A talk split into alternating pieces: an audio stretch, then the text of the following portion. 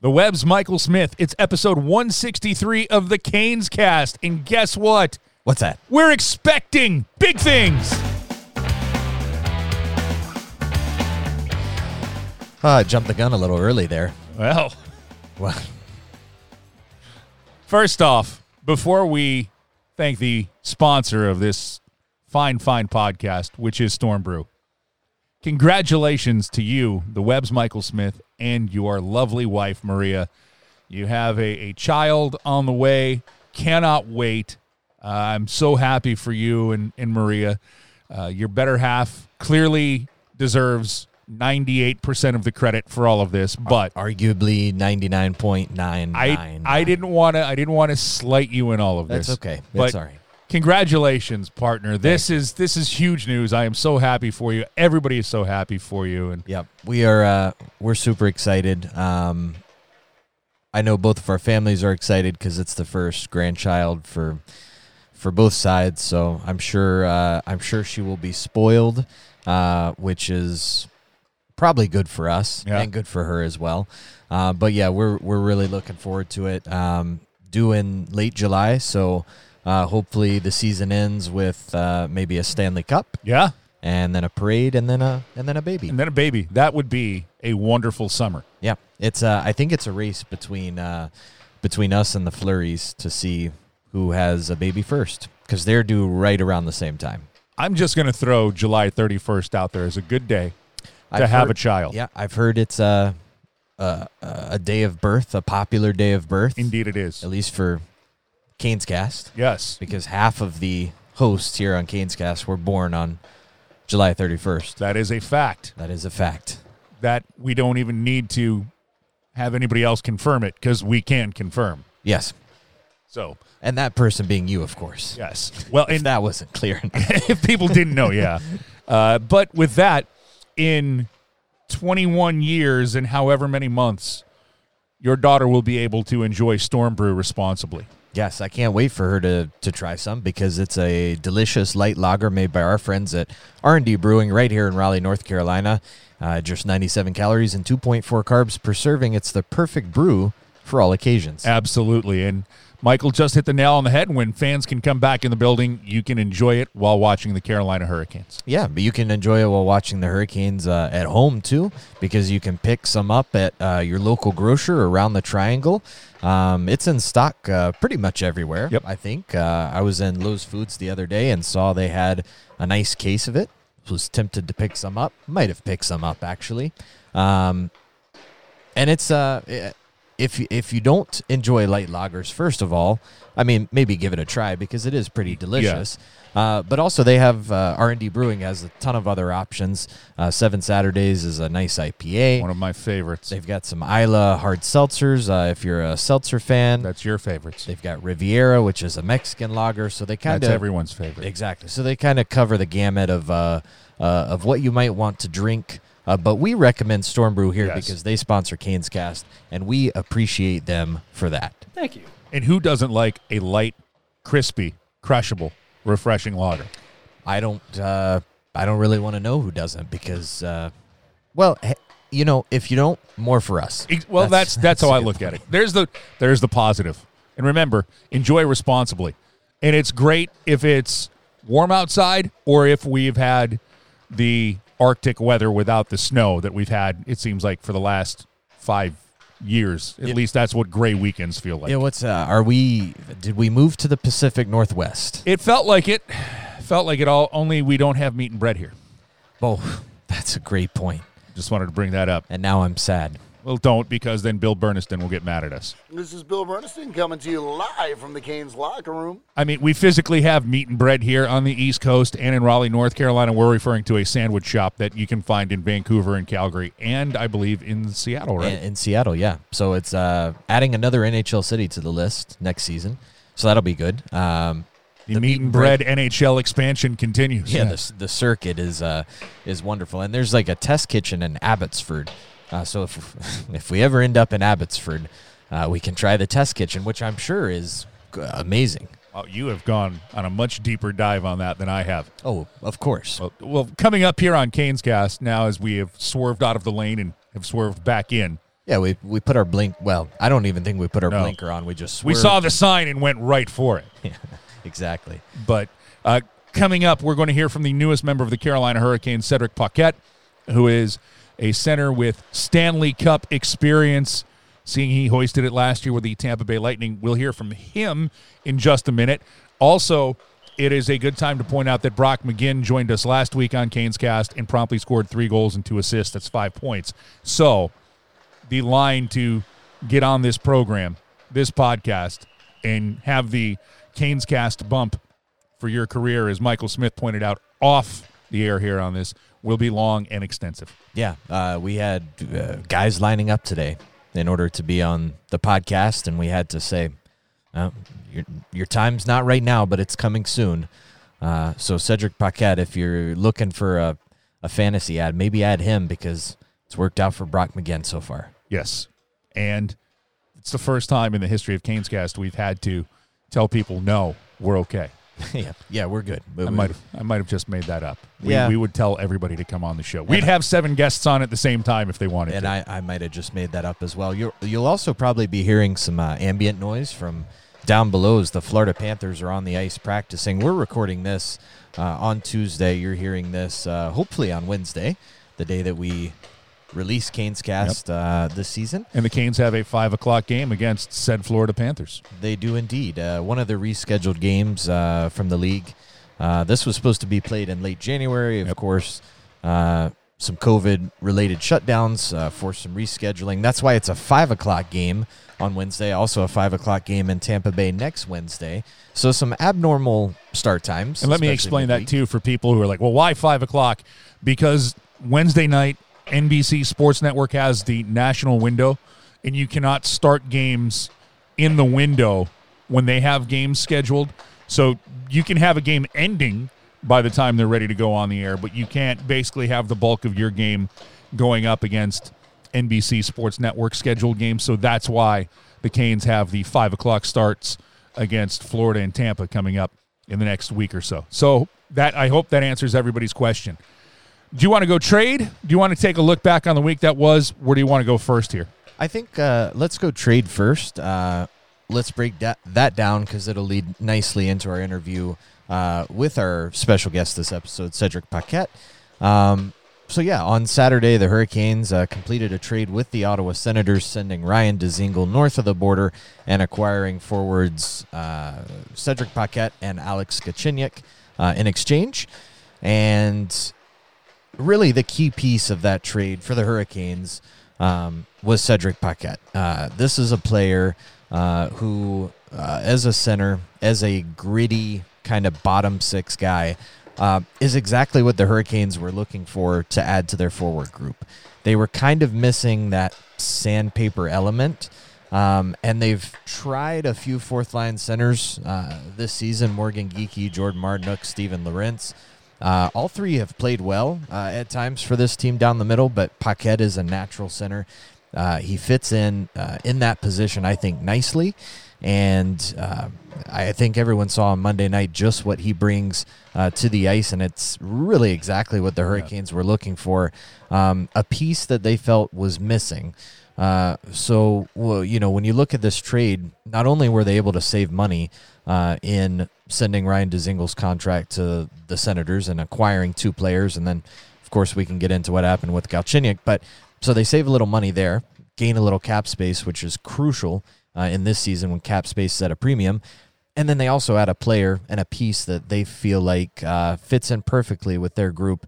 Uh, so all around, I think a, a, a really nice trade for the Carolina Hurricanes. Yeah, when you can add a, a 27, 28 year old center who knows his role, who can play on the fourth line, uh, is a physical element, which again, is, as Michael has pointed out to, you. one of the things, if you look at was there an area where the Canes could improve or add something or or become a little bit a little bit better, it is in that grit area, the the hard to play against area. And that's exactly what Cedric Paquette's going to bring. And, and we've seen him over the years with Tampa be that kind of player. Now, Ryan Dzingel, we wish him nothing but the best. Hope he goes to to Ottawa and uh, captures his goal scoring magic that he had there a, a few years before in his career. But Yeah. as Michael said, this is for the Canes this is a win-win in a bunch of areas because one, you get a piece to the puzzle that you take a look at how the Canes are constructed, and now you look to say, okay, what else do they need? And and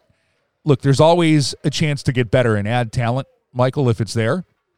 But I look at how the forward lines are constructed, and they have four lines that is what every coach wants. You have two high end lines as far as skill goes, and now I think you could even say three because the way that Jordan Staal has been playing. Yeah. Uh, and he should be the front runner for the Selke Trophy right now. Yeah. And if he continues at this scoring pace, he's going to be up for a lot more hardware at the end of the year. But then you get a fourth line where you bring in Paquette, Jesper Fast, and Jordan Martinook. There's skill there, but they are a pain to play against. Yeah, it's a heavy line. And I think if you're Rod Brind'Amour, and the numbers bared it out in the Columbus game last night, you didn't have hardly any forwards touching that 19, 20 minute mark. Uh, and, and that's if you can go and roll four lines, which is every coach's dream, you can do that. And this is, by the way, not an indictment, I think, on Morgan Geekie or Steven Lorentz and their play. I think that they have played fine and they are going to have bright futures. But this was the Canes had a chance to get cap relief. Yeah. That's B. A is add a player who's won the Stanley Cup who will fit in great with his group. Yeah. And uh, for me, it was almost one of those things when you saw that the deal happened, you're like, this is a no brainer for the Canes. Yeah. Absolutely no brainer. You, you, you can't surround yourself with enough winners, and winning at this level is incredibly hard, as many players will tell you. The players who have done it uh, will tell you just that. So to have someone who has been there as recently as just five months ago or so uh, is is huge for the Hurricanes. Uh, is huge for this team that is, I think, now poised and ready to take that next step in the playoffs. You have to be good down the middle in this league. Yeah. And if you can have four proven commodities at center who are good in the face-off dot, and the Canes have two guys who are exemplary with Jordan Staal and Vincent Trocheck this year. Add Cedric Paquette, who's very good in the face-off circle, and Sebastian Aho is getting better every passing year at taking draws. But the Canes have talent, they have toughness, they have everything that you want for down the middle, and you go one through four for their centers and rank them any way you want. I'll put the the center position for the Carolina Hurricanes this year up with anybody else in the league. Yeah, as Vincent Trocheck said last week, uh, defense, or excuse me, not defense. Defense does win championships, but depth also does as well. Depth wins championships, and the Hurricanes in this trade were able to to add some depth down the middle, uh, and that's arguably the most important position uh, in your forward group is is being able to have depth down the middle. Uh, with Ryan Dzingel, it was a case of you know his role here just wasn't I, I think it didn't fit him um, to be on on the fourth line obviously and you know he goes to Ottawa now with the chance to play top six minutes with a chance to you know score 20 goals and, and regain that goal scoring form that uh, that he had up there um, and in return the Hurricanes add a player who for what they were looking for in their system uh, makes more sense to them right now. And that's really the crux uh, of this deal. So um, I think without uh, any further ado, let's just uh, chat with Cedric Paquette uh, right now. the newest member of the Carolina Hurricanes, Cedric Paquette, joining us here on Canes Cast. And uh, Cedric, I know that it's been a, a whirlwind for you since Saturday just to get here, and then you get thrown into a game. But how good is it that there wasn't a lot of sitting around waiting for you? You get here, you get a uniform, and you get on the ice, and the Hurricanes win 7 3 over the Blue Jackets. yeah, I think it's probably the best way I could uh, I could have it done. I think uh, get right into it uh, is the best way, and uh, just don't have to think about anything else. Just go play hockey, and uh, that's what I did, and I think it went pretty well. So take us back to uh, to the weekend real quick. And uh, when did you learn of the trade Saturday? And then um, what happened after that? I know you you flew with the team from, from Winnipeg to Toronto, but but tell us about that that whole journey uh, that transpired after you learned of the trade. Yeah, um, I was supposed to play uh, in Winnipeg that day, uh, two o'clock game there. So uh, I just got to the ring, just got changed, and um, I heard my name from uh, Pierre and uh, DJ there, and uh, they asked me to come talk to them, so I kind of knew something was going on. But uh, no, it just they just talked to me for a little bit, told me um, I had a good opportunity to come here and play uh, play more uh, for the Hurricanes. So uh, I was pretty pumped up, and uh, after that, yeah, like like you said, I. Uh, I flew with the team to Toronto, and then me and Galchenyuk uh, drove during the night uh, to Ottawa, got a couple hours sleep, and then um, packed my car and my, with my dog, and then uh, drove right here. That's a uh, that's a lot of miles you log over the weekend, and then you have to jump in and, and play an NHL game. How did you feel last night uh, in the 11 and a half minutes that, that you were able to play with the Hurricanes? You know, I I I felt pretty good. Um, so a couple shifts I, I felt tired, my legs were a little uh, heavy, but uh, except for that, I think uh, it was uh, it was a fine, and uh, I think right now I'm feeling a little bit more tired than I, I felt yesterday. So uh, I'll get some sleep today. But you mentioned something when you got word of the trade and you heard that you were coming to Carolina. Uh, what does that do for you? And, and, again, nothing against where you were in Ottawa, but you look at where the Canes are in the standings and, and what they've done the last few years. You won the Stanley Cup last year. Was it a, a feeling of I'm going back to a team where uh, we've got we've got some good things we can do? Was that your first thoughts when you heard Carolina was the team that you were dealt to? Yeah, of course they have a good team. Uh, last two years they, they showed it uh, in the regular season, season, and uh, the playoffs uh, two years ago. And uh, obviously it's a great team. I never like to play against them, and um, I know guys in Tampa don't like to play here. So I was pretty happy, and just talking to the coaching staff and uh, and Don. Uh, they wanted me to come here and play the same way I played for uh, for Tampa all these years. So uh, it's a pretty similar uh, situation, so I was pretty happy about that. Yeah, how important was that for you? I'm I'm sure that you met with Rod Brind'Amour right away. Uh, could you tell us a little bit of what he told you, and if he said something along the lines of "We just need you to do what you you did in Tampa Bay"? Does that make you feel good? Like that's exactly what this team wants and felt that they needed in order to take that next step. You're you're one of the missing pieces. Yes, totally. I think when you you feel uh, wanted, uh, it's always a great feeling in your uh, in your stomach and you know not that it, I wa- I wasn't wanted in Ottawa but uh, it it was a different situation and talking to to Rob he just wanted me to play hard. I think they they were missing a guy like me that like they said and uh just to come in and play the game I I played in Tampa and um I'm pretty happy uh I can I get to do that here so coming into Monday night's game, what was uh, what was your mindset, knowing that you, you, know you had logged a lot of miles in the car, uh, you were you were joining a new team and playing a new system. Did you just want to kind of keep it simple and, and and really just play your game? Yeah, exactly. I knew I was going to make a couple mistakes here and there in the systems, but I just wanted to play hard, play my game, be physical, and I think I did that. Uh, speaking of being physical you lined up Seth Jones and nearly ran him into the fourth row at PNC Arena.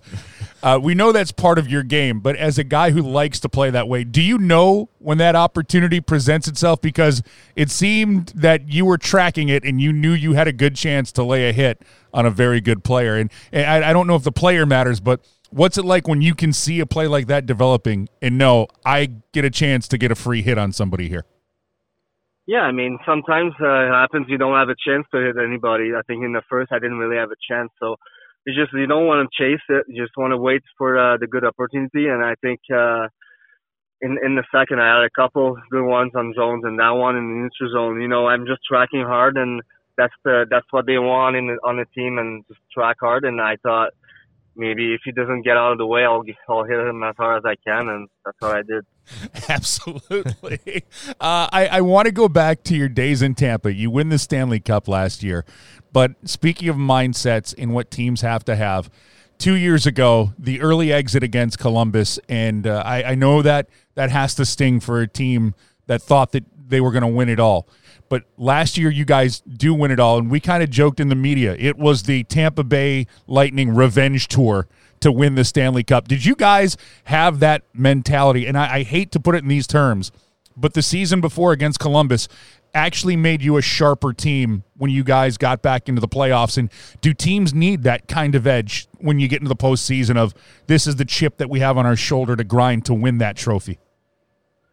Oh yeah, of course. I think uh, you learn from your mistake, and we we did learn from our mistake against Columbus two years ago. And you know what? Coming into camp, we didn't really talk about it too much uh, last year. We didn't want to be in our head too much, but you know, coming uh, to the playoffs, facing them in the playoffs, now we we started talking to about about it a little bit more, and uh, you know, we we wanted to that that revenge, and I think winning against them in the first round just uh, got got us. Uh, a big boost, and uh, I thought after that we we just knew we were gonna win. I don't know if I can say that, but in our head, like we weren't we weren't gonna be denied. So I thought, yeah, the two years ago made made us learn from uh, our mistake. I bring that up, Cedric, because your first game with the Canes is against the Blue Jackets, and there seemed to be some chirping between you and, and some of the guys on Columbus. So I have to imagine those those feelings are going to run deep for a long time with you and, and the guys who wear a, a Blue Jacket sweater.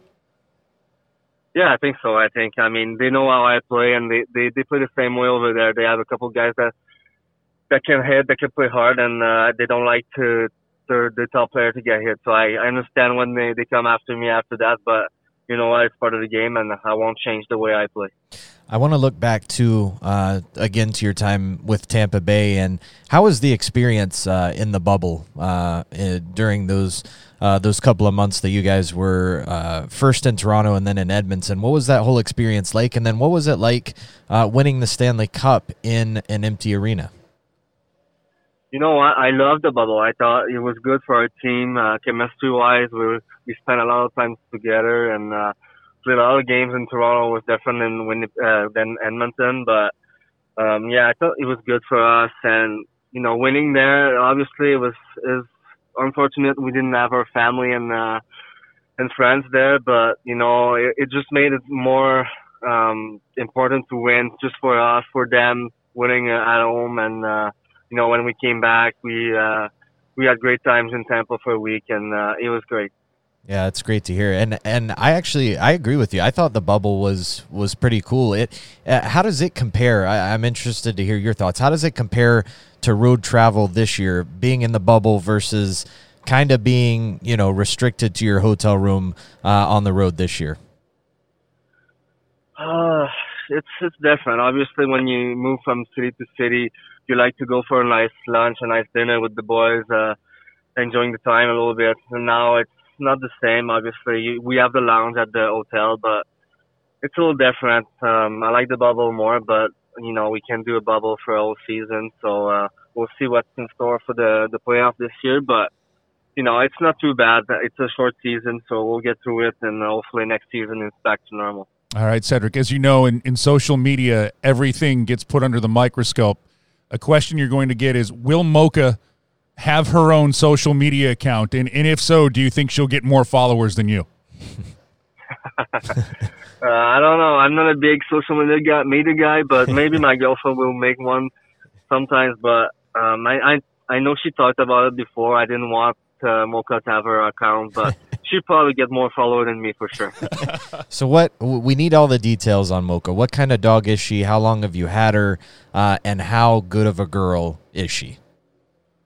She's a Hungarian Vizsla. It's a brown bred, um, uh, 45 pound, great size. Um, I think she's gonna turn uh, three in May soon. So uh, yeah, we have her for uh, two, two, two and a half years now, and uh, she's a great girl. You know, we've been moving a lot since uh, since the summer. Um, you know, I have a house in Montreal, had a house in Tampa first when I got her. I had a condo in Tampa, so she's seen a lot of places. Obviously, it's a little stress on her, but she's a good girl, and um, you know, she's good for uh, for for us.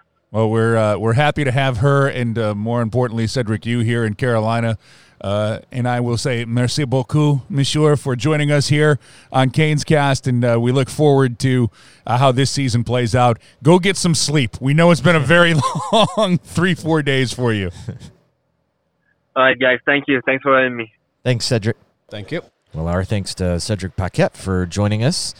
Um, hopefully, he gets some sleep because I don't think he has slept a whole lot. I'm I'm impressed that he was able to play 11 and a half minutes of a National Hockey League game at the level that he did after the weekend that he had. Well, you, you have to think one adrenaline kicks in a little bit. Yeah, yeah, to for carry you through. But uh, what I was surprised with with his answer to that was, no, I felt good. Yeah. Now I'm a little tired. Right. You you have to think that wall is going to hit uh, today, uh, and today being Tuesday when we Yeah. uh, to, or when we taped with Cedric Paquette. Hopefully So- it doesn't hit Wednesday when No. the Hurricanes host the Florida Panthers. But I mean, you know, there's there's a chance that it will because, as you said, I think there is some, uh, you know, there there's some adrenaline there for Cedric Paquette coming to a new team. Um, this is a team that uh, he knows uh, is good and has big expectations.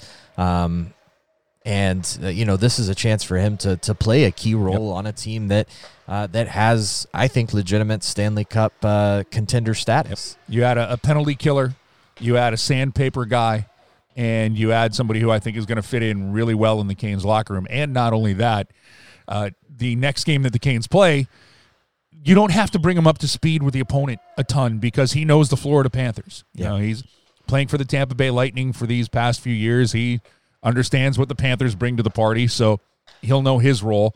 And basically, more it's just Rod Brind'Amour and Jeff Daniels, the coaching staff, showing some video saying, "Look, this is what we do. This is where our system might be different from where you you were with Tampa and with Ottawa." And I I, I hate to use this word. I don't know if there's going to be a lot of deprogramming that's going on because I think that Rod Brind'Amour and Cedric Paquette told us this, which is just play your game Yeah. and we'll get we'll get all the details ironed out as we go along. So for a guy for that role, I'm not too worried about the system because I think he knows what's expected of him, what he needs to do. Yeah. Uh, you know, penalty killing, special teams, there's some work, but for what his role is on the fourth line, yeah, he'll fit in absolutely perfect with his team. And it was great to catch up with him. Yeah, it was great to catch up with him. I thought he was uh, I thought he was pretty good uh, in his debut with the Canes. That hit on Seth Jones was um, was excellent. I mean, he, he lined it up perfectly in the neutral zone. And Seth Jones is a he's a bigger guy. Yeah, uh. That's you know uh, that's no slouch. And and Paquette put him right into the boards. One of the things about players who that's their role, I always, and I'm glad I asked him about it.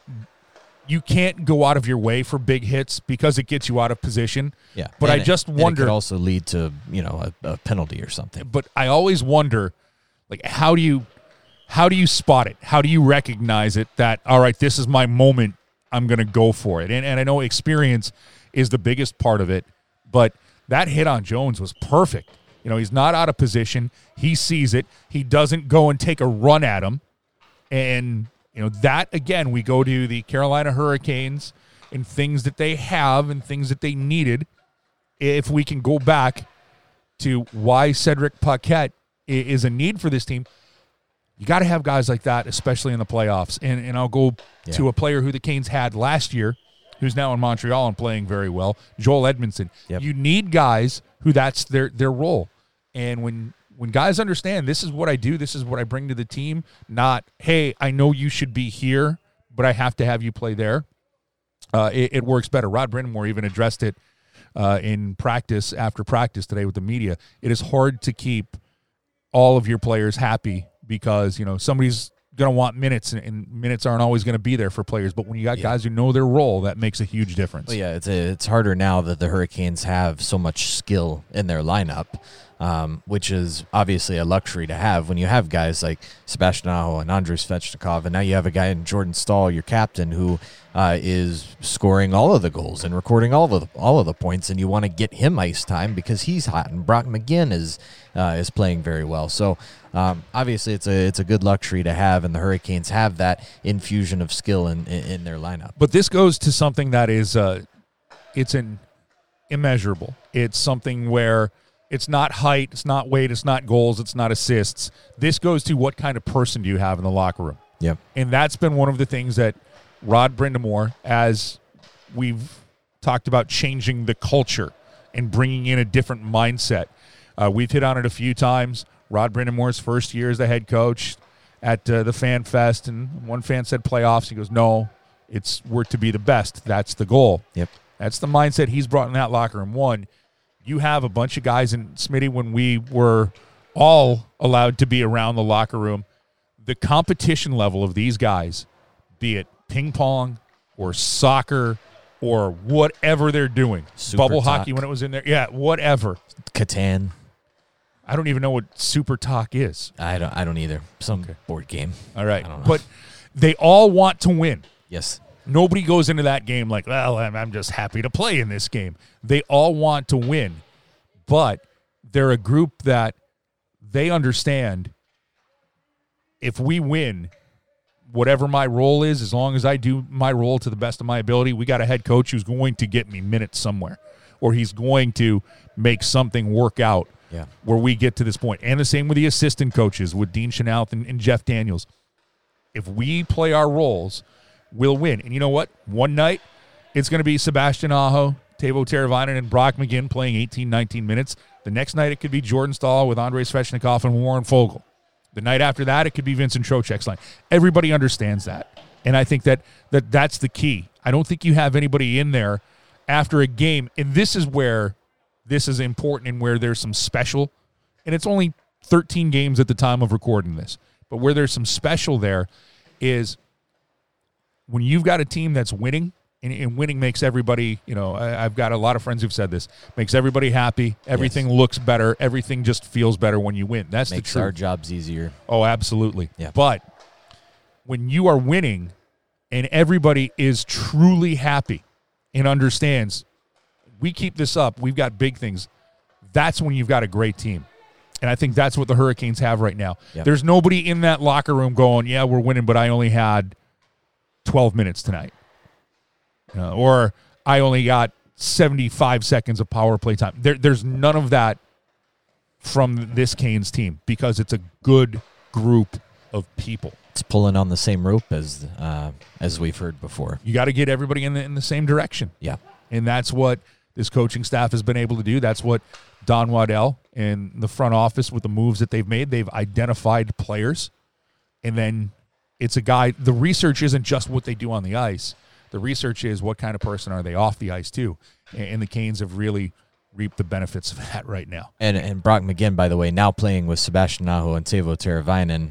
I, I guess uh, another Canes cast bump. You know, just speaking that into existence. You, sir, are, I don't want to put this out there, but that was sage like. Like you saw it before it happened. Yeah. Now, we don't want to say that maybe the organization is listening to Canes cast and then takes our lead. Maybe.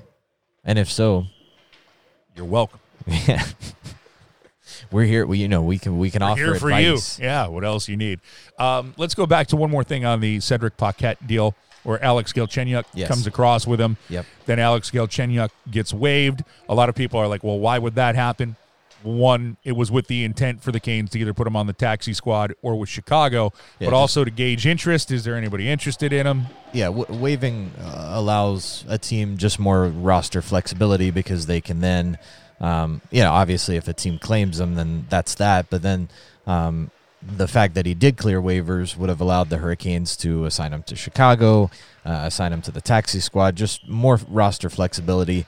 Um, but ultimately, the Hurricanes dealt him to Toronto uh, in exchange for a couple of prospects. They received forward Igor Korshkov, who is in the KHL right now. yes, And for defensemen, and the last name should sound familiar, especially if you follow the Canes minor league hockey system, David Warsofsky, who is the younger brother of the head coach of the Carolina Hurricanes AHL affiliate, the Chicago Wolves. Yes, and now uh, so Warsofsky will head to Chicago, where Coach Warsofsky will now coach him, uh, and uh, Igor uh, Korshkov will remain in Russia, um, playing in the KHL this year and having himself a, a pretty decent season.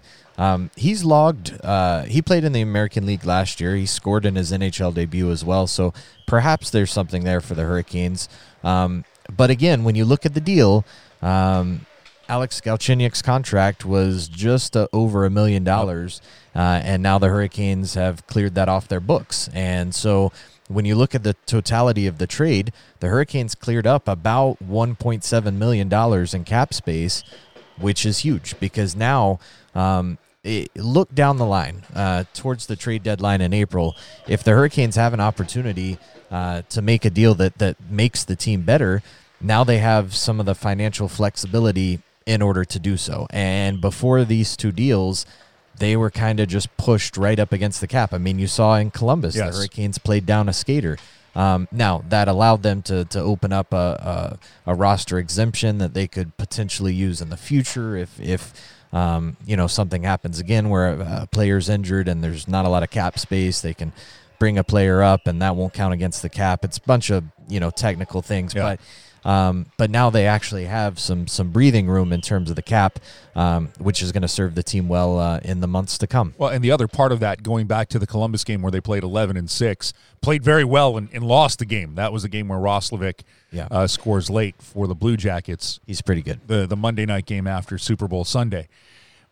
The Canes, if they would have, they could have called somebody off of the practice squad, off of the taxi squad, I should say. I was getting my NFL uh, thrown in there for a second. But the Canes are a cap team now. And if they would have done that, they would have gone over the cap and there would have been a penalty that would have been incurred.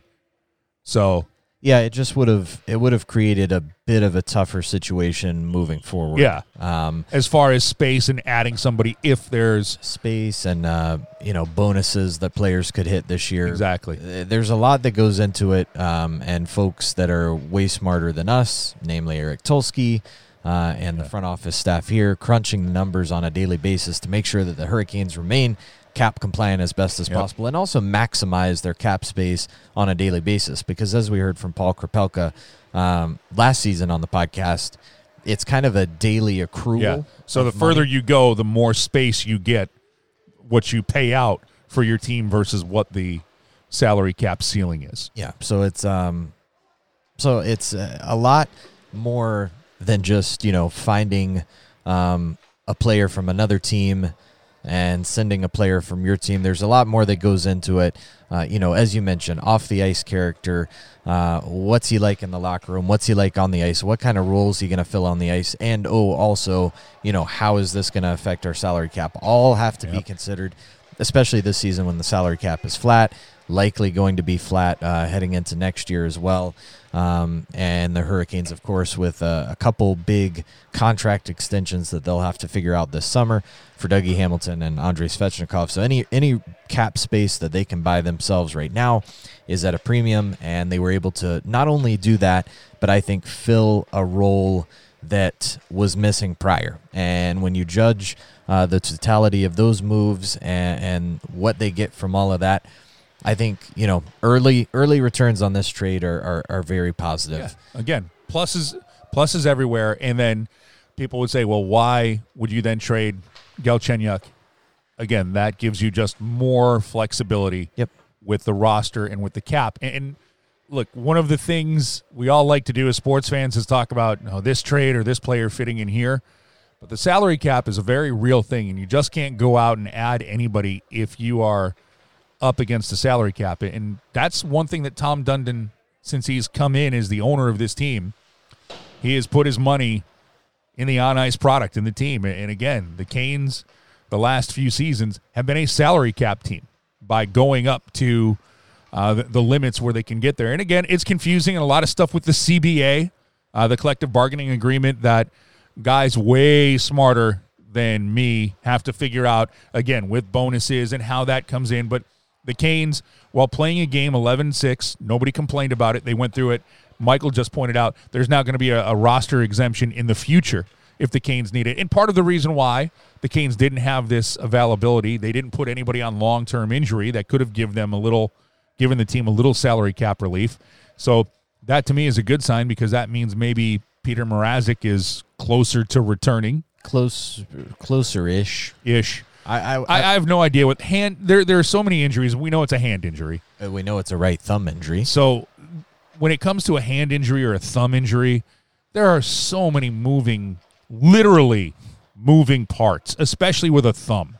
Yeah, and you know he, he obviously had surgery, um, so there you know stitches and um, I'm sure other th- medical devices involved. Um, but the the good news is he he returned to the ice in Dallas. He's been on the ice basically every day since, uh, working with Paul Schonfelder, the the Canes goaltending coach, um, and you know uh, progress is progress. I, I think at this point he's probably still week to week, you know, in terms of his availability, but.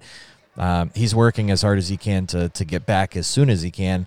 That's a good thing. He has been he's been working sort of on and off with with his stick and his blocker hand.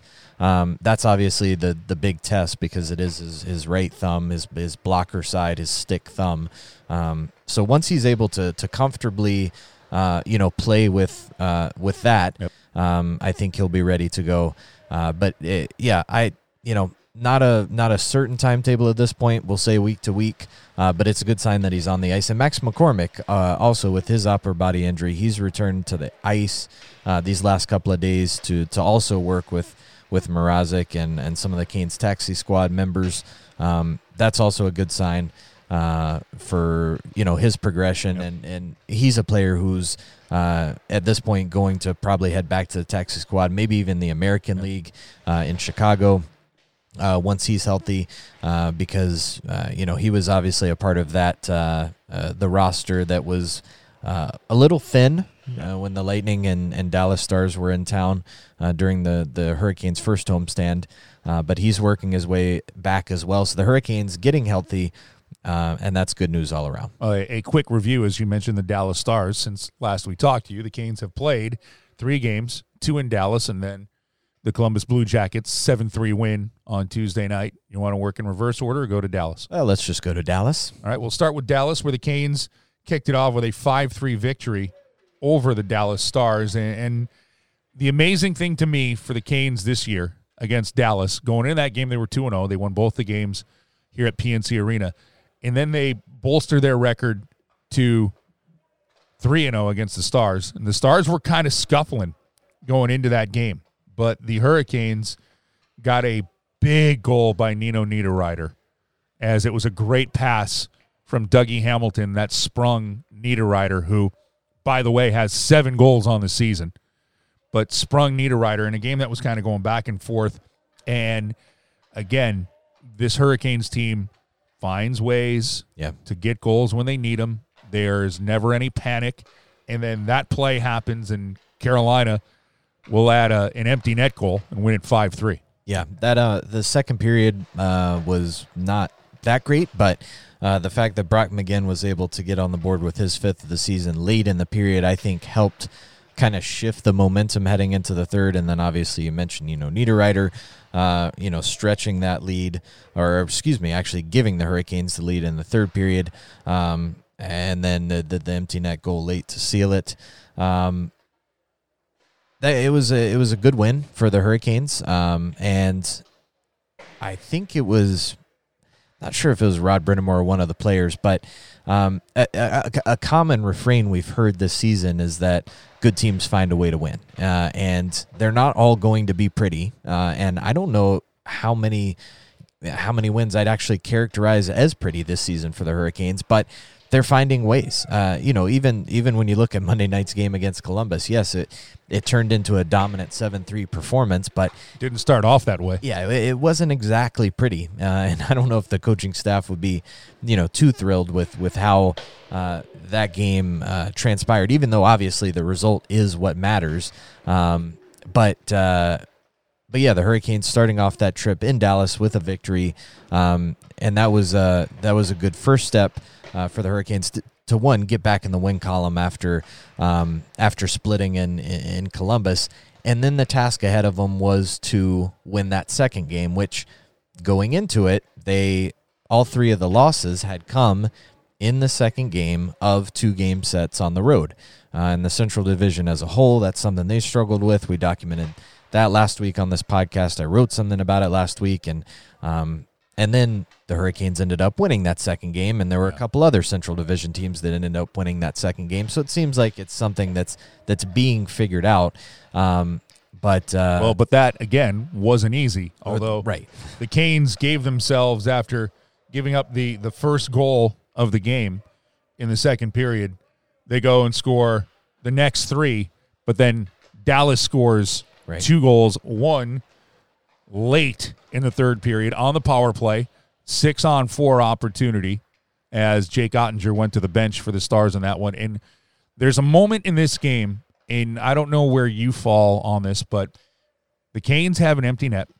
Sebastian Aho has the puck, yeah, and Sebastian Aho makes a backhanded pass that gets deflected Dallas goes the other way, Yep. and Joe Pavelski scores the tying goal that gets over the glove of Alex Nedeljkovic. Now, I have just given you the simple explanation on that. Yep. If you go back and watch, I can't speak for Sebastian Aho, but Miro Heiskanen is right in front of him. And Aho, if you look, feels like he doesn't have the lane to get the puck through Heiskanen on net. Now, yes, he could have just thrown it behind the net and it would have taken off more time. We can all agree on this now. Yep. But he's going to make a play. He knows that Teuvo Teravainen is coming. Yep. So he goes to make a play to Teravainen. If you watch, and, and I'm not here to change anybody's mind, Miro Heiskanen makes an unbelievable play with his stick. Yeah, it was it was To deflect the pass. World class play. I mean, and that. So everybody who freaked out over that play, give credit to Miro Heiskanen because while Sebastian Aho was going to make a play, which yes, it would have looked pretty, and I, I think that there's a lot of that. Like you just put it in the net, and folks, it's real easy for us sitting watching it, saying just do this or just do that. Yeah. But I but do you've got to give credit to. it- It's very tough when you're watching a game as a fan of Team A when Team B, the opponent, does something. Nobody wants to say, "Oh well, that was just a better play." Heiskanen makes a better play. That's just what happens on that. he made a better play, but nine times out of ten, I think Aho would want that back and just Oh, sure. deep. Yeah, and that's really the crux of it. When you look at uh, where the Hurricanes have maybe faltered this season, it's when they get too cute with the puck in the neutral zone. Um, their bread and butter is is is getting the puck deep, making the defense turn, getting in on the defense, uh, working them, grinding them, getting the puck back.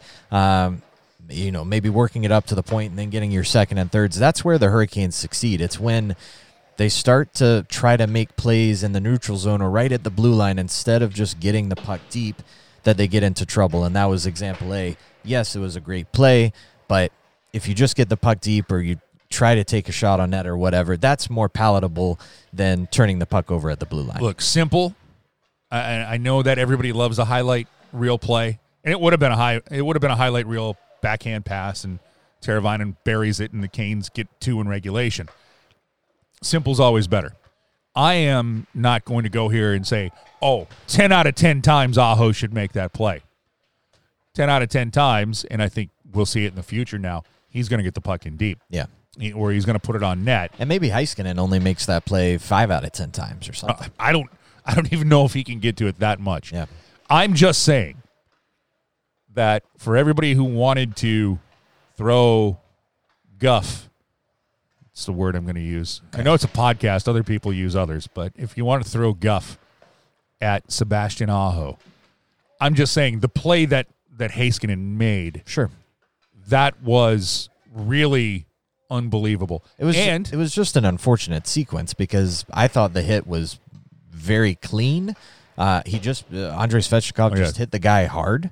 Andrei Svechnikov was in the box, by the way, when all this was going on. So it would have been a shorthanded empty net goal. I'm just going back to it's a teachable moment where the Canes still get the extra point. Yeah, You know, if the Canes lose that game, I understand a lot of hand wringing. And the first person to tell you that he he made the wrong play will be Sebastian Aho. yeah, He will be the first person to tell you that. Yeah. Um, but it's not one of those where I walked out of that game going, "Oh, how could Aho do something like that?" And it, you know, I have the benefit of looking at the replay, and I looked at that, and I'm like, "How did Heiskanen get his stick from there to there?" And deflect the pass the way that he did. It was a great play by the Dallas defender. We've we've spent enough time on that play. I just wanted to get some opinion on that and, and move forward. But congratulations to Alex Nedeljkovic, who gets his first ever shootout victory in the National Hockey League.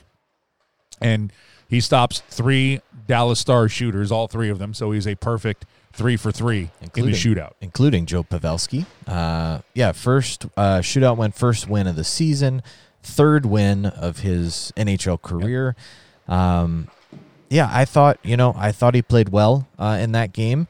Um, you know, obviously talking to him after the game, he said he, he would have liked to have had a couple of them back, but um, but I thought he acquitted himself well uh, in in uh, in that game.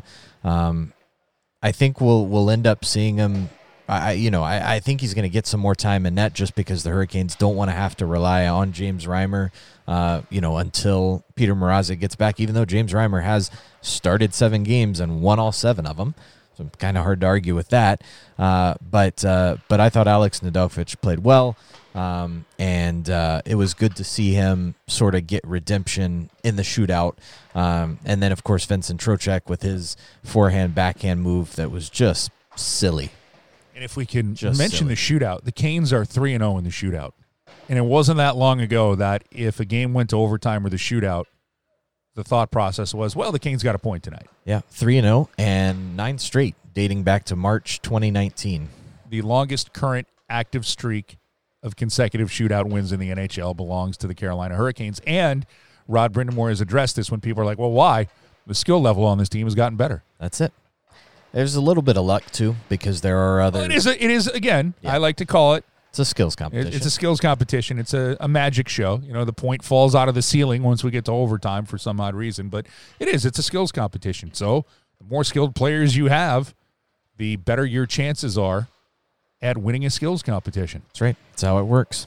I don't want to get into numbers because people seem to be obsessed with me that I hate when folks use decimal points for numbers that at the end of the year will not finish with a decimal point. We won't get into that. Uh, I mean, when you're doing averages, I get it. Let's talk But- about the numbers from Monday night's victory over Columbus. Oh, you don't, you don't, you don't even want to go No, there we're anymore. just blowing right past All right, Seven three. Keep coming at me. I feel I have to address it. The Hurricanes uh, scored the touchdown in the first game uh, on Super Bowl Sunday, uh, and then they followed it up just uh, a week and a day later with uh, kicking the extra point, seven three victory, uh, six unanswered goals. Uh, obviously, the game did not start uh, as planned. Um, Columbus getting on the board. Uh, just what, What? 26 seconds in? You, you think being down a goal 26 seconds in and then two nothing before six minutes have clipped off the clock is a bad start? Usually not uh, the game plan. I'm just, I'm, I'm looking for clarification from you on that one. But what I liked a lot about what the Hurricanes were able to do is that they just didn't let that phase them. You know, uh, it, it would have been so easy. Columbus gets your, your two early goals, and you kind of just fold it up and, and go from there. Um, maybe even you know later when Teuvo Teravainen appears to have scored the Hurricanes' first goal of the game, he gets wiped off the board because the Hurricanes were off sides. You know, again, it would have been easy for them just to to fold it up and move on, um, but they didn't. You know, Sebastian Aho cuts the lead in half, uh, and again, Columbus restores that two goal lead. Um, and you just you're, you're looking at it thinking, oh, it's just going to be one of those nights where, um, where you know no matter what the Hurricanes do, Columbus is just going to figure it out and, and come away with the victory. But the Hurricanes just kept playing, and they were able to get one late in the first period, Jordan Staal, and from there, they just rolled. Yeah. Six consecutive goals. And the amazing thing for me is what you said. There's no panic in this team right now. Yep. Sense of calm. It's two nothing. They're looking up at the clock and they're looking at it with the mindset of like we say, you know, almost six minutes have gone by. You're down two nothing. And I got the feeling this team was looking up at the clock going, All right, we got 54 minutes to get two back. Yeah. And we can do that. And congratulations to Jake Bean, who recorded his first two NHL points with two assists. And Jordan Staal keeps rolling. We can talk about Brock McGinn and, and how Brock McGinn is on an unbelievable pace for his career, Michael, where he's got seven goals right now. And as mentioned, uh, full marks to joining Canes cast.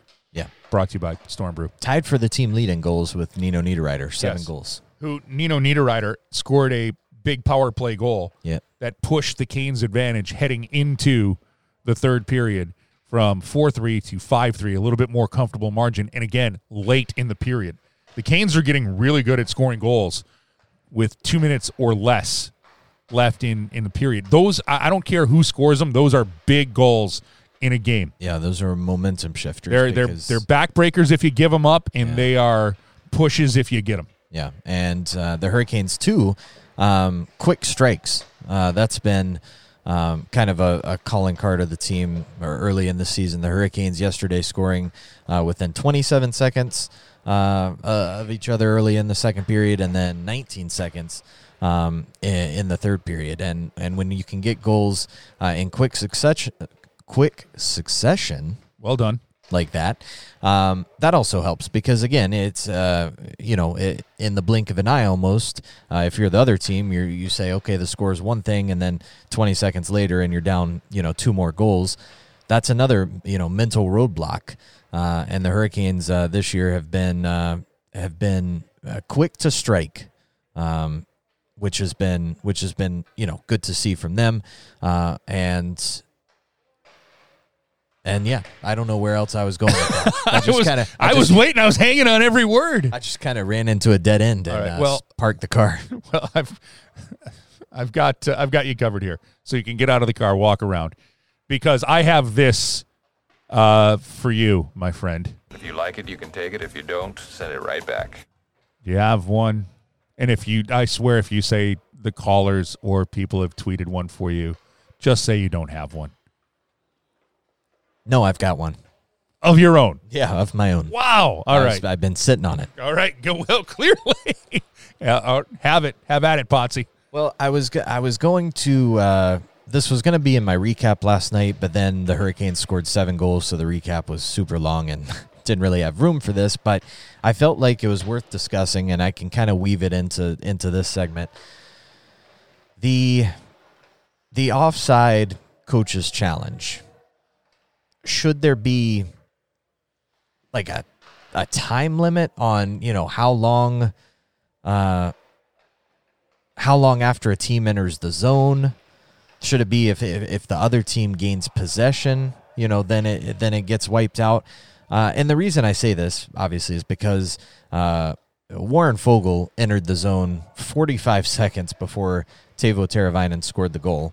Uh, he ends up he, he's not even on the ice when when Teravainen scores, um, but you know by by the letter of the law, the Hurricanes were offside on the zone entry, so all that happened afterwards uh, should not have happened, and the goal was was was properly called back. And we know how offside challenges happen Yep. in Columbus didn't go so well, um, but obviously the officials making the right call on this. But you know, is there something to be said about um, you know how long a team spends in the zone afterwards? Is, is that is there something to look at there and, and maybe adjust the rule?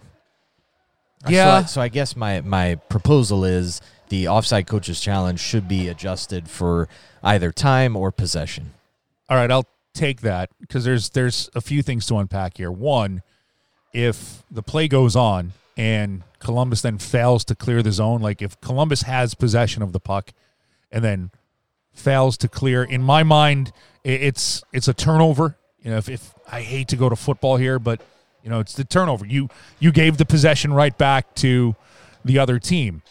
So if Columbus had had chance to get the puck out of the zone after that offside and did not, then okay, I say just keep playing on. They had the chance, but then that gets into where in I'm I'm almost breaking the thing that I, I hate the most about when the NHL makes rules where they don't go black and white, it goes gray. Yeah. Where you're like, well, if they had possession, but was it really a, a good clearing attempt to get it out, or Right. was a guy pet? So I'm leaving a lot of of gray with that. So to walk that back a little bit, yeah, there should be.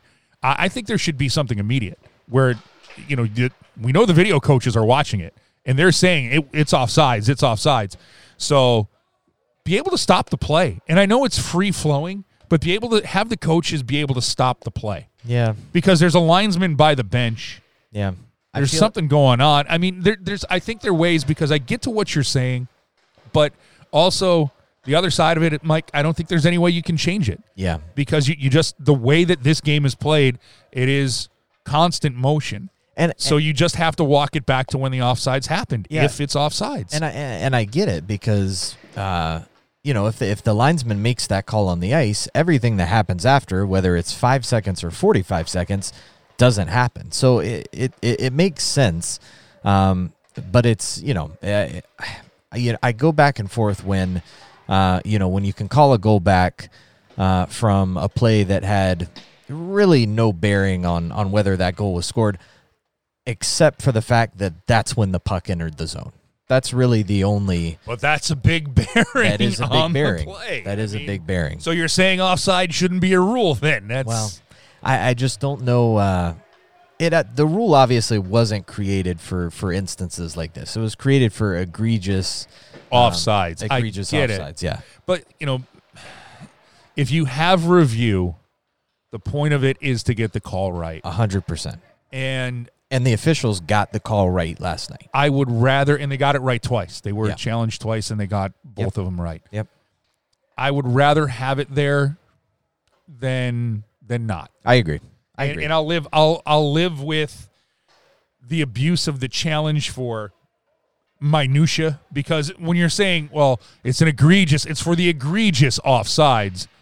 Well, if my team is the team that gives up a goal and they were offsides by a a flea's eyelash, That's egregious. that's egregious to me. yeah, yeah. I totally get it. And Uh, all due respect to Mike Sundheim for using his favorite word, egregious. I totally get it. I, I thought it was worth discussing because it It is, is. it is one of those things that's you know it, it you know I hate when rules get abused. Yeah, and, and I don't. I don't even think it's it's a case of a rule being abused. It's just one of those interesting facets where a zone entry happens, and then you know uh, the puck gets cycled, and you, You, know, get an actual change hands. of players who come in and off of the ice. right, and then forty five seconds later, a goal happens. All right, here's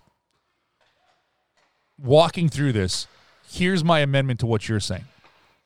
If the players who were committed the offsides, and it's not egregious, uh, actually after a cycle of like 45 seconds, if they're not on the ice and a new group has jumped over the boards to go and get the puck, then they should not be able to review it. How about that?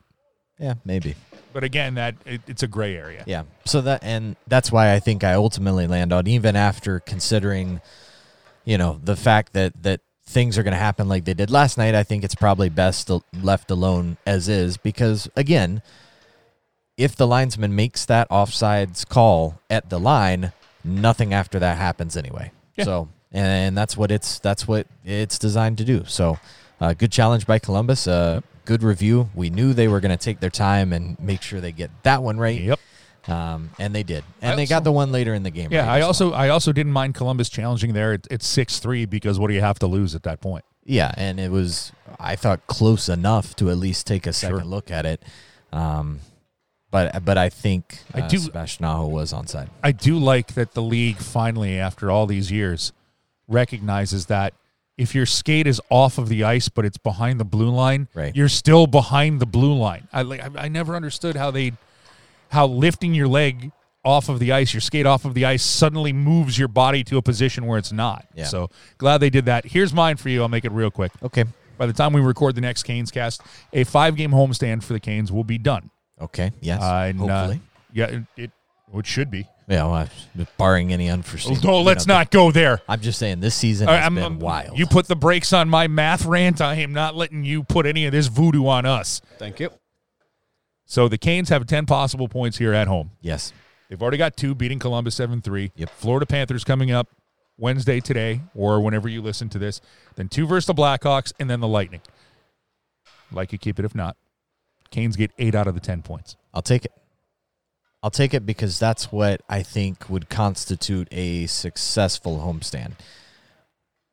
I hope it happens. Um, I think eight points are available for the taking. I think the Hurricanes can grab those eight points, and when if you take eight of a possible ten at home, that's a good homestand. Yeah. So I'll I'll take that. I think the game against the Florida Panthers is the biggest key to it being eight points more or less. Yeah, maybe. Um, It is funny though, the Chicago Blackhawks, who at Yeah. the beginning of the season I tried to convince everybody, hey, don't sleep on this team.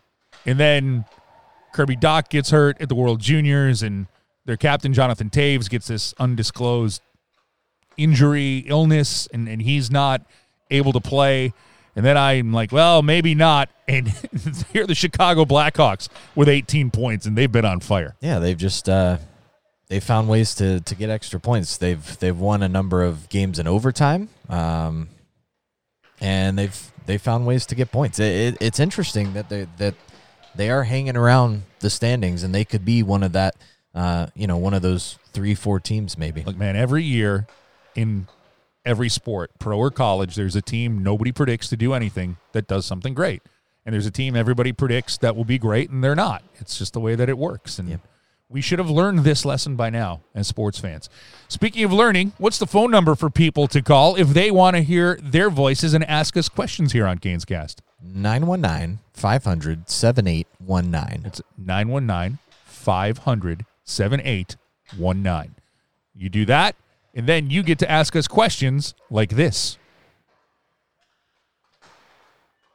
Hey guys, it's Micah again. Um, I have a, if you like it, take it. If you don't, send it right back for you guys.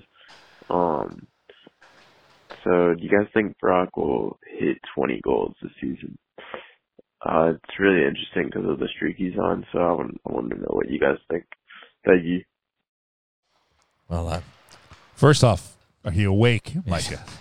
Good morning. Get some coffee. yeah, maybe maybe get a cup of coffee or uh, Walk around the room a little bit. Get the blood going. get loose a little bit, warm up those vocal cords. Did he say Dougie at the end of that? I, I think he said. Sounded like he said Dougie. I think he said thank you. Okay. Again, he's, he's early in the morning. wow. Like how early in the morning? Actually, this was really late at night. According to the uh, the log, it was twelve fifty seven a.m. So it, All right. Well, you know, maybe he woke up from a dream and wanted to give us a call. it was after that. Uh, yeah, after a Dallas game, so that makes sense. He, he had stayed up late watching the Canes. Uh, so Brock McGinn scoring twenty goals. Uh, I'm gonna send it back. I'll, I'll take it. Okay. If he if he stays with Aho and, and Teravainen or Aho and Svechnikov, As predicted on Canes Cast. Aho Teravainen last week, go listen to it. The man who reads the tea leaves, Michael Smith, called that expectant father and knower of things yet to happen. Yeah. So with what what does happen in the future? Well, that's a great question. if I knew, uh, Well, clearly you got some kind of ESP going on. I knew, I probably wouldn't be here. Are you reading my mind right now?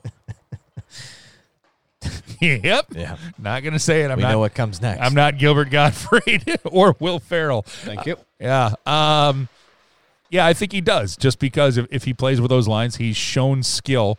And uh, Tripp Tracy, who dug in with Scott Walker, who was the head coach in Guelph for Brock McGinn, said that Brock McGinn has in traffic skill, meaning he finds a way to get through people, bump off of contact, and, and then have the hand eye coordination to make goals happen. He did that on his goal the other night against the Columbus Blue Jackets. He's got seven goals. He was a scorer in juniors. I think we all have, have labeled him as this this tough guy, the sandpaper guy, and he is that. But I think he has more skill than what we thought. And you put a guy like that. The reason why I say 20 goals is possible this year, if you go and take a look at Tom Wilson or Brad Marchand and say that those guys are going to be 30, 40 goal guys based on the, the kind of player they are, people would say no. Who you play with helps. And if he plays with with that group, then yeah, I think there's a real good chance of him getting 20 goals this year. Yeah, I hope he does. That'd be great. I mean, he's he's when- he's almost halfway there. When I talk to him again, I'll remind him that you said no. Yeah, challenge him. he's not going to score twenty. He's going to score thirty. Oh, I've, look I've seen the future, and uh, I don't know if his dad listens, but a belated happy birthday to Bob McGinn. Yes, wished Bob McGinn a happy birthday last night. His 60, Great man. sixty-first birthday. There is no way Bob McGinn is 61 years old. Sixty-one years old. I do not believe you. I don't believe you. That's it's facts only here. Uh, unless I, you know, mess something up and then something happens afterwards. But he is 61. I, I confirmed today. All right. So happy birthday, Bob. We got another call. Yep. Another one from Micah. Oh, Hey guys, it's Micah again, and uh, I just wanted to say congrats, Smitty, on your future son. I believe um, it should be cool for you. And uh, I have a one question. Do you guys think that we could ever get a a Brock, Paquette, Marty on the fourth line going? Uh, just get on the forecheck and finish everyone they see. I feel like that could just bruise bruise other teams if we got that fourth line going. All right, guys, I'll see you. Thank you. still not awake yet, No, another one late at night. But- maybe just go to sleep, Micah. but lucid enough to ask us a valid question. Actually, no. d- Um, keep calling us. We we appreciate hearing from you and uh, Yeah. interacting with you, and it's uh it's a good question. Yeah, I think we could. Uh, that's the but that's the thing with this team right now, isn't it, Michael? That I can I can see. Well, clearly you do. but I can see any combinations of, of lines that Rod Brind'Amour wants to put together. Yeah, I mean, obviously, right now you want to ride Brock McGinn while he's hot on that top line. What what date do you see this line coming together? the mind of the psychic. Oh, hopefully it. I hopefully it doesn't have to, because that would mean Brock McGinn is still, you know, having chemistry with with Sebastian Aho, Teuvo Teravainen, maybe Andrei Svechnikov. Uh, but yeah, I mean that's an option for the for the fourth line. Um, I think Paquette and Martinook is a pair that you're probably going to see stick together on that fourth line, and then that other wing could change. Right now, it's Jesper Fast. Maybe it's Warren Foegele at some point, as you mentioned, Micah. Maybe it's Brock McGinn at some point. Um, any one of those players, I think that you kind of fit there, sort of fit that uh, hard to play against, tough, grinding, heavy fourth line. Um, but right now, uh, you know, I would just uh, I wouldn't mess with with the chemistry that that Brock McGinn clearly has uh, with the line he's playing on now. Um, but certainly an option uh, down the road potentially um, if uh, if the lines need a shakeup. Got another call? Uh, we do have another call. Let's get to it. Hello, Mike and Michael. This is Steven and Raleigh. I hope both of y'all are doing well. And Michael, congratulations on the news uh, for you and your wife on the upcoming child. Uh, I know you're going to be a great father. My question to y'all is, with the players changing on the fly, I know they have their individual numbers uh, put on their uh, Gatorade bottles. Um, how are those moved around uh, in between shifts so that way I know they aren't being shared? Um, that way any potential uh, germs aren't being spread. All right, y'all take care. Let's go, Kings. Well, thank you, Stephen. With uh, With a V. He With a didn't he didn't announce with a, a P. yeah, and Yes. thanks Micah too for the well wishes. It's a daughter. It's a, it's a daughter, but hey, you know, the, it's the sentiment that counts. I like how you brought in a, another psychic to talk to here because he knows you're going to be a great father. Yeah, I you know, I certainly hope so. I know you're going to be a great dad. Well, There's no you. doubt in my mind. Thank you. Um, yeah, thanks for the question, Stephen. Um, it is a good question because yes, the um, as we saw in the bubble last year, and obviously that's continued into this year. The players have their individually marked water bottles uh, and Gatorade bottles, and you're obviously moving around on the bench uh, during games. So sometimes uh, you do have to have a hand from another player to maybe uh, hand the water bottle over to you, or you just kind of bide your time until you get down to uh, to where your water bottle is. I do think they are strategically placed on the bench so that you know hopefully eh, you know when you come off the ice uh, from a shift or uh, eh, you know if you're moving down the bench your water bottle is going to be accessible um, but i yeah I, I hope that answers your question Yeah.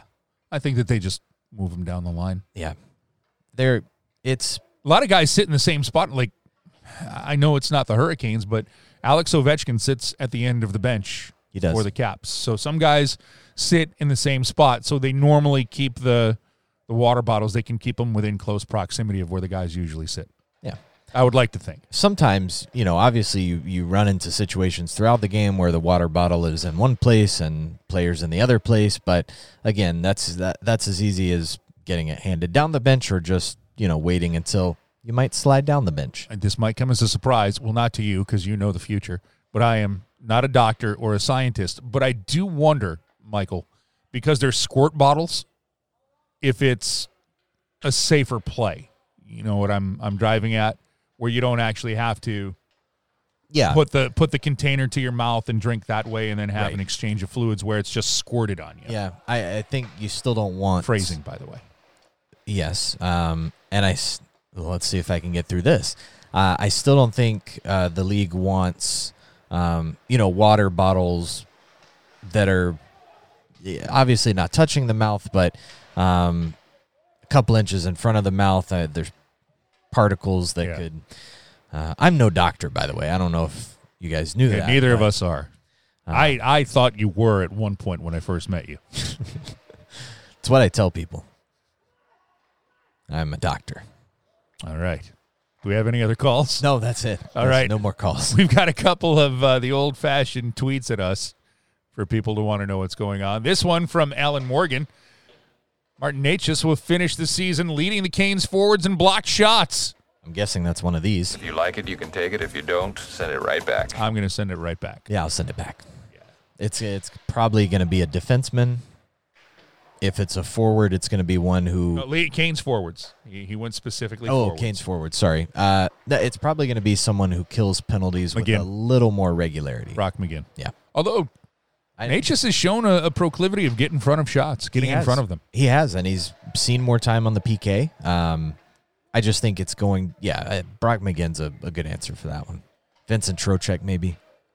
Uh, Alan Gunn responding to a Michael Smith tweet of Nino Niederreiter's team leading seventh goal of the season. He's getting 20. Bet! He, he typed bet in all Yeah, caps, I- so I figured I had to shout it. Yeah. Um, he might. I don't know. I he might. More likely in your mind, Niederreiter to get to 20 or McGinn to get to 20? I mean, I'll say Niederreiter just because, Because you'd said that Brock wasn't going to. yeah, and you know you can see the future. Niederreiter is, I think, I mean, he is the the the Hurricanes got him for his pure goal scoring ability. Now, I think it's probably inevitable that at some point he's going to cool off from the start that he's had. That's just how goal scorers end up working. They're hot, they're cold, they're hot, they're cold. Um, he's hot right now, so the Hurricanes are riding him. Um, eh, there's a decent chance he gets to twenty. I, you know, we'll see. Again, he's like McGinn. He's almost halfway there already, and we're only 13 games into the season. So we're quite a ways off from the halfway mark of the season, uh, and they are not so far off from the halfway mark to 20. I'm going to say both guys get to 20 That would be that would be good news for the Hurricanes. because I think a few guys we expected to get to 20 might not. And a few guys that we weren't expecting might. I think Jordan Staal might get 20. I 20. was going to say, is Jordan Staal getting to 20? He I might. think uh, the way he's playing, he might get to 20. Vincent Trocheck might get to 20. Andrei Svechnikov gets to 20. I don't know if Teuvo Teravainen gets to 20. If we're we're speaking of the numbers and, and where the guys are at. and and to put this in perspective too 20 goals in a 56 game season is equal to almost 30 goals in an 82 game season Yes. so so 20 goals is it's a significant amount um can Nino Niederreiter do it? Probably. One of the only reasons, and I'll make a defense for you, why Niederreiter has a higher probability than Brock McGinn is Nino Niederreiter gets power play time where Brock McGinn doesn't. Yep. But Brock McGinn already has a shorthanded goal this year. He kills penalties. Maybe he gets a, a couple of shorthanded opportunities that he buries, and that gets him closer. And again, it depends on the lines you're playing on. If if Brock McGinn, I'm basing this off of he's going to play with a combination of, of Sebastian Aho, Teuvo Teravainen, or whatever. I need to look to Michael Smith to see what his line combinations will be from day to day. But that he'll play with that kind of combination. If he does that for the next 43 games, I'd like to think he can get 13 goals in 43 games playing next to those two guys. Yeah. Yeah. I mean, it's it's a fair point. It is a fair point. Uh, and this will sound odd. If that happens, I don't know if Sebastian Aho gets to 20, but he ha- might have far more assists than what I thought he was going to have. Right. Yeah, that makes sense. So, and that doesn't mean that Aho has a down year if he doesn't pot 20 in 56 games. But if he's got like 40 assists, Hey, eh, eh, go back a few uh, a few podcast episodes, maybe more than a few podcast episodes, but when we talked about what the key was going to be for the Hurricanes heading into the season, secondary scoring. And they're getting it. They're getting it. And now one more. This from Ross P. Hey, Ross. An idea, maybe a contest where Canes fans could create and submit their brief 30, 45 seconds entries for a Storm Brew commercial to air on Canes Cast, kind of like Rhett and Link style. Could be fun. I think it could be great. I'm for it. Yeah. Uh, if you guys want to create um, Storm Brew commercial for us, uh, a theme song for us, because I mean, you know, let's be honest. We've asked for the theme song. We actually had somebody telling us that a theme song was on the way. Oh yeah. Yeah, don't you recall? Well, I never saw one. So. I know. Just somebody who plays the keys and is greasy said Oh. that he had one coming for us, and it, demo one on the guitar. yeah, and it never, uh, never materialized. I It's would- all right. It's okay. People have lives. I understand it. Yeah, and it's you know we're just a podcast. But if anybody wants to record a theme song for us, we'll play it every single episode. Maybe we'll hook you up with some swag. If you want to create a Storm Brew read for us, mix it up a little bit. Again, we'll play it. Again, maybe we'll hook you up with some swag. Maybe we'll hook you up with some Storm Brew. We we know people. We've got connections. Not promising anything. I'm just saying, you know, maybe. Could you hook me up with some Storm Brew? I would love I don't to. mind buying it at the store, where, by the way, you can find Storm Brew at all of your favorite local grocery stores at just 97 calories and 2.4 carbs. I mean, it's a perfect, crispy, light, refreshing lager that goes great with everything, especially when watching Carolina Hurricanes hockey, or even better, when listening to Canes Cast. Was that an ad? It was. Wow. Well executed. Thank you. I did what I could. Thank you. Uh, so yeah, Ross P. Uh, if you want to record a um, Thank you. if you want to record a, a Storm Brew read for us, or a theme song, or if any listener wants to really record anything for us, I mean, you know, we play your voicemails on air. We we love interacting with you, whether it's on Twitter, through the voicemails. Um, we love that that you all enjoy the show, or at least I guess most of you do.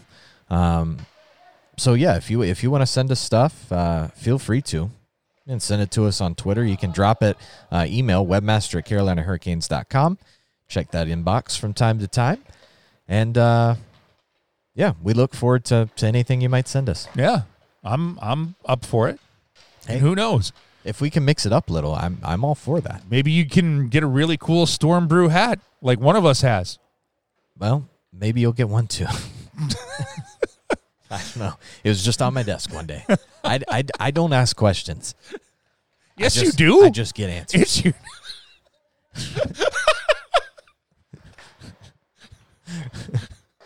I- I'm out. Thank you. Uh, that's that's a perfect way to end this episode. I think so. Episode 163 of Canes Cast. And again, congratulations to you, Thank you. Michael, and to your wife. Uh, you, you are going to be great parents. We are all excited for you as a late July little baby Smith will be on the way.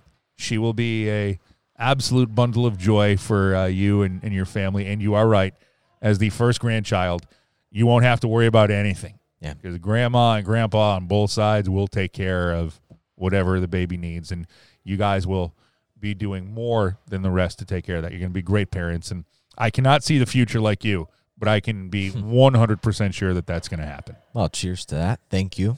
Uh, she's going to be a huge Caniac. She's already probably a huge Caniac. I know. I'm sure that Tripp Tracy's waiting to say that. Thank you. Um, yeah, All right. I think that's uh, I think that's about it. Yeah. Ooh, just thought of a sound drop we're gonna need to add for next time from another huge Caniac. uh, maybe we'll get around to that. Yeah. How much editing am I going to have to do on that? Well, I don't know. All right. Well, we'll figure Yeah. that out when we get there. Uh, we'll talk to you next Wednesday. I know Yes, the will. Hurricanes have another game next Wednesday, just as they do this Wednesday. if So you're we'll listening probably to this, probably get you like a Tuesday record, Wednesday drop.